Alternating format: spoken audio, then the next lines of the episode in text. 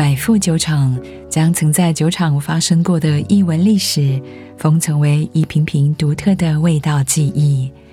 每一瓶故事系列各自承载了过去酒厂里的奇人、异闻、妙事，并透过一瓶瓶威士忌保留与后世。在品茗的同时，不妨也试着品味百富酒厂里曾发生的浪漫。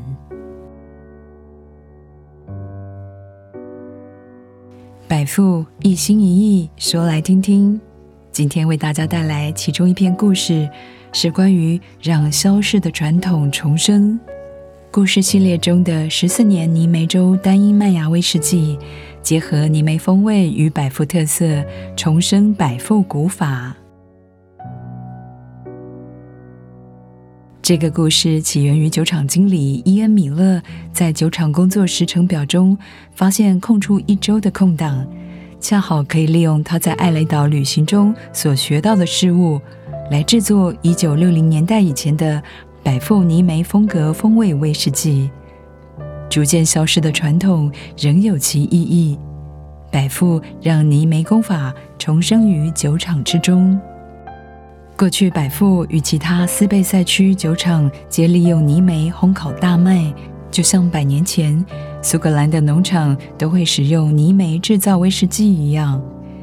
百富首席调酒师大卫史都华是苏格兰威士忌界任职最久的首席调酒师。他回想数十年前百富威士忌的制作方式，提到：透过泥煤粥，我可以回忆过去制作百富的古法。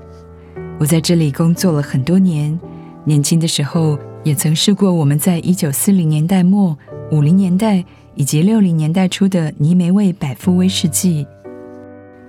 第一次试作时，现场热闹无比，工程师、铜匠和其他团队成员都跑来凑热闹，因为他们之前从未经历泥煤麦芽制酒的过程。谈话间，里面散发着美妙的麦芽。香甜蜂蜜和温和烟熏气味，风味好到足以装瓶。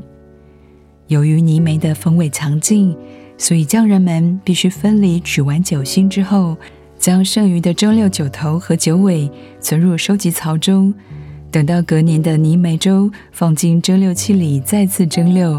因此可以说，每年泥煤粥所生产的泥煤威士忌彼此是融合在一起的。这样的结果让酒厂的所有匠人们感到非常骄傲。只是带有蜂蜜、香草、柑橘风格的百富，与艾雷岛泥煤的强烈风味截然不同，但又多了一层细致的烟熏味。从二零零二年开始，空出每年的一个星期来制造泥煤味威士忌，用一周的时间找回记忆中的百富泥煤味。